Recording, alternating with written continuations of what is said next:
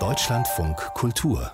Buchkritik ein Freigeist, der Männer liebt, mal in Berlin lebt, dann auf einer griechischen Insel und schließlich in Kalifornien. Das ist Christopher Isherwood, von dem der gleichnamige englische Schriftsteller in seinem Roman nur zu Besuch erzählt.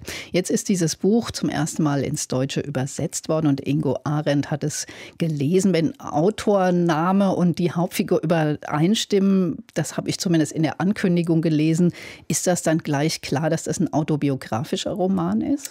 Ja, es ist ja und nein. Also es ist natürlich, Sie sagen, es ist alles identisch. Die äh, Orte, die dort auftauchen, stammen auch mit den Lebensstationen von Isherwood überein. Es ist schon etwas Autofiktionales. Er geht auch am Anfang darauf ein und sagt, dass ich bin ich, aber ich bin es auch nicht. Also so eine also ein Spiel Trick, damit. Ein Spiel mit der Identität. Ähm, ähm, aber es ist trotzdem ähm, weil die Geschichten und Orte so verrückt und abgelegen sind, hat man ständig das Gefühl, es ist im Grunde alles erfunden. Und man hat eigentlich, eigentlich nie das Gefühl, dass man sich durch nur eine notdürftig literarisch verbrämte Lebensbeichte jetzt quälen muss. Also tolle Geschichten, sagen Sie. Was sind es denn für welche? Die er erzählt. Das Buch variiert äh, sozusagen das Motiv der Lebensreise. Es beginnt 1928 in London. Der Protagonist ist damals 23 Jahre alt, im besten Snob-Alter sozusagen. Er notiert auch, dass er jeden über 40 für eine groteske Gestalt hält. Äh, über, durch Vermittlung seiner Eltern lernt er dort einen schrulligen, reaktionären Reedereidirektor kennen, der ihn vor dem Sündenbabel Berlin warnt. Und er hat natürlich nichts Besseres zu tun, als sofort dorthin zu reisen. Diese Geschichte in Berlin wird aber nicht erzählt, denn die ist ja der Gegenstand des 1939 erschienenen Welterfolgs von äh, Christopher Isherwood, Leb wohl Berlin. Aber in dem homosexuellen Milieu dort trifft er eben auf einen Freund Waldemar, mit dem flieht er dann, als die Nazis an die Macht kommen und der Mord von Amts wegen, Zitat, in Deutschland sozusagen Gewohnheit wird, äh, auf eine griechische Insel wo ein schwuler Lebemann namens Ambrose so eine Art Bohemrepublik gründen will. Das hält er dann doch nicht lange aus. Stechmücken, keine Kanalisation und so weiter. Es geht zurück nach London. Wen trifft er da? Waldemar, der versucht sich jetzt als heterosexueller Ehemann. Auch das geht schief.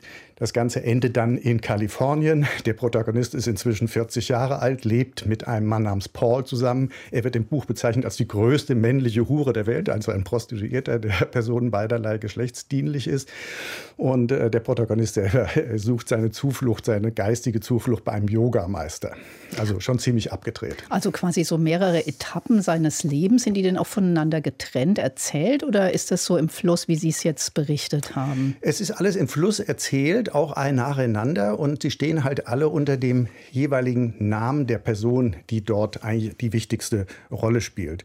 Was die vier Personen verbindet, ist einmal so eine Art Zufallsprinzip, also sozusagen sich von Orten und Menschen, Orten und Menschen zu folgen, die der Moment so gerade so hergrubt, wie beim Billard. Das macht Klick und dann gehen wir irgendwie in eine andere Richtung. Auf diese griechische Insel geht er ja auch nur, weil, weil er Waldemar im Zug trifft und der sagt dann, oh, ich habe hier bei diesem Ambrose einen Job bekommen, willst du nicht mitkommen? Und dann sagt er, okay, ist vielleicht doch besser als nach Prag zu fahren. Und äh, was es auch verbindet, ist seine Faszination, also Christophers Faszination für die solche Extremcharaktere, die auch so ein bisschen moralisch äh, ambivalent sind. Und das sind auch alles Figuren, die sozusagen so ein Way out aus ihrer labilen Existenz suchen. Und das ist im Grunde auch etwas, was ihn dann mit diesen Personen, die sein Leben eben alle prägen, deswegen sind sie Buchtitel, äh, stark verbindet. Jetzt spielt das Ganze ja in einer Zeit, nämlich zwischen 1928 und 1953, wo wirklich politisch schlimme Zeiten herrschten. Spiegelt der Roman das denn? Wird das aufgegriffen oder bleibt das nur so wie so ein Hintergrundrauschen? Ja, doch, es ist äh, also Hintergrundrauschen schon. Es spielt nicht im Vordergrund, aber es gibt sozusagen einen faszinierenden Kontrast ab, wie er sein sehr, sehr privates Leben und sein intimes Leben, also jede Sekunde geht er quasi irgendwie mit jemandem ins Bett, vor dieser politisch, vor der Folie der politischen äh, Geschichte entwickelt. Und was ist natürlich der Inhalt der politischen Geschichte? Der Faschismus. Die ganzes, dieser ganze Kontrast wird besonders deutlich in der dritten Episode 1938 in London. Der Protagonist resümiert jeden Tag über die Zeitung und das Radio, wie sich nun die Sudetenkrise zuspitzt. Der Kampf zwischen Hitler und Chamberlain, der dann im Münchner Abkommen kommt und letztendlich dann doch in den Zweiten Weltkrieg mündet.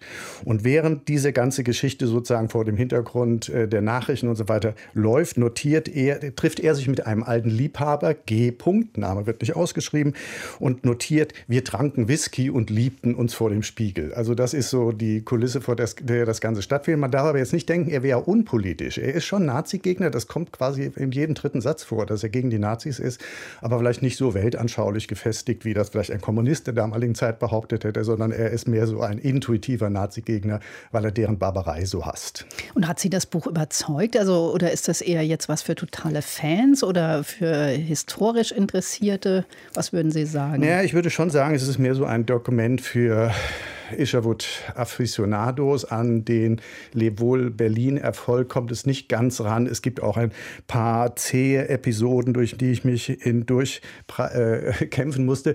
Äh, was das Buch aber doch anschlussfähig macht für heute, ist sozusagen die Art und Weise, wie da so ein polyglotter, äh, hedonistischer Lebensstil inszeniert wird. Also jetzt sind nicht vielleicht gerade EasyJet-Generation, ja, aber eben äh, doch so eine Vorform der nomadischen Existenz ähm, wo, wo die Leute sich von Amuren, Verdienstmöglichkeiten, dem Zufall, Bekanntschaften und so weiter einfach treiben lassen und dann von einem Ort zum anderen wechseln. Und das kommt einem dann doch wiederum bekannt vor. Ingo Arendt über den Roman Nur zu Besuch von Christopher Isherwood, übersetzt aus dem Englischen von Michael Kellner und Volker Oldenburg und erschienen ist das Buch beim Verlag Hoffmann und Kampe.